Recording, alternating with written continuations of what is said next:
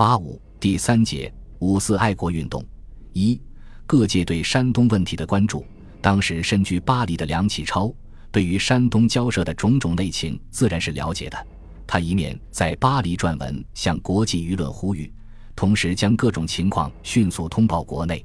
三月九日，梁启超在巴黎发表文章，指出胶州湾德国夺自中国，当然需直接交还中国。日本不能借口牺牲有所要求。施文英美驻法夺回土地，曾要求报偿业。三月十一日，梁启超又致电国内的汪大燮、林长民，指出山东问题的症结所在。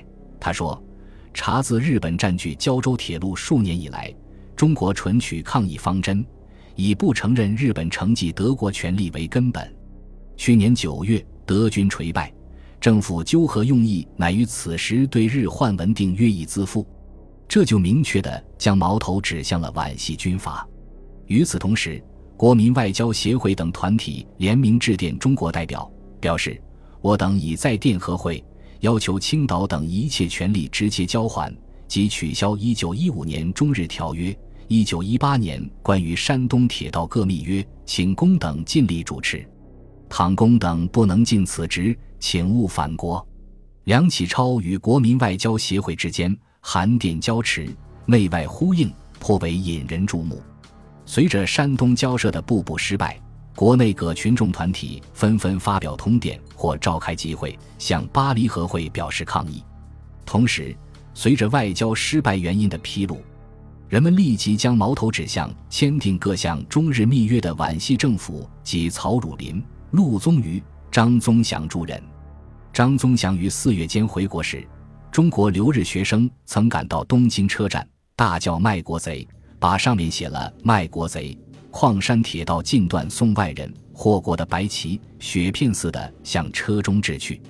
上海的几个群众团体通过一项决议，指出段祺瑞、曹汝霖、徐树铮、陆宗舆、靳云鹏等种种卖国行为日益加厉，为全国所不容，应请决议承办，以除祸根。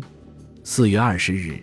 山东群众十万人在济南举行大规模集会，大会在致中国代表团的通电中表示：“现闻我国军阀及二三千人阴谋卖国，示意退让，东人闻之，异常奋击，誓死抗争，义不反顾。”上述情况表明，各界群众正在自觉地紧张地动员起来。在朝野各界人士中，研究系显得最为活跃，最为敏感。他们充分利用其官方和民间的双重身份，以及手中的舆论工具《晨报》，与巴黎的梁启超等人一道，不断报道山东交涉的种种最新动态。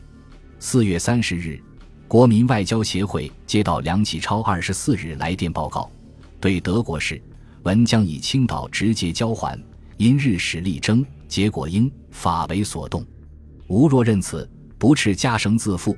请警告政府及国民，严则各全权万物署名，以示决心。粮食此电有两个意思：一是督促国民外交协会将山东问题已经失败的最新消息公之于众；二是公开呼吁拒签对德合约。林长民接电后，立即起草了一篇题为《外交警报警告国民》的文章，由外交委员会事务员梁静交晨报馆发表。五月二日。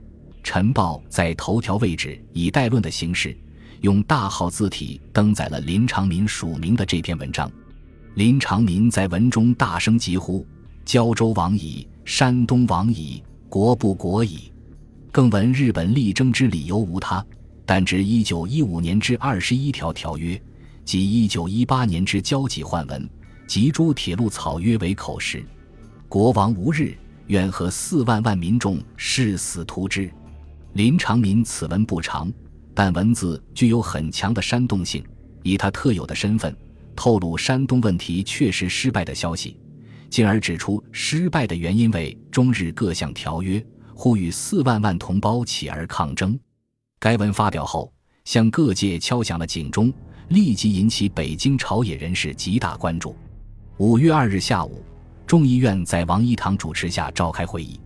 安福干将光云锦发言说：“青岛问题各报登载有五国共同管理之说，一电至和平会议时加入“直接交还中国”字样，方保无虞。王一堂随即将这一动议付诸表决，多数赞成通过。五月三日下午，国民外交协会作出几条决定。五月七日国耻纪念日，在中央公园开国民大会。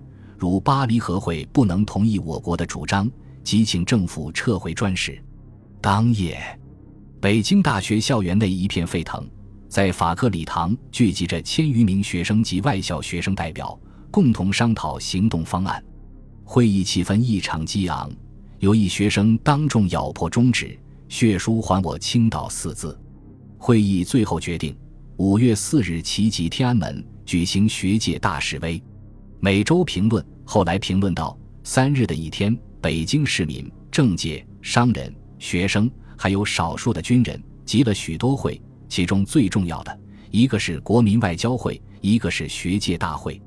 前一个会议觉醒政府在外交上取最强硬的态度，更于国耻纪念日在中央公园开个国民大会。后一个会议决于次日，次日。”专门以上个学校全体学生游街示威，因为等不及五月七日了。这两个会议，一个以上层政界人士为主体，一个以青年学生为主体，这两部分力量都准备对山东问题公开采取行动。一页激动人心的历史篇章就要揭开了。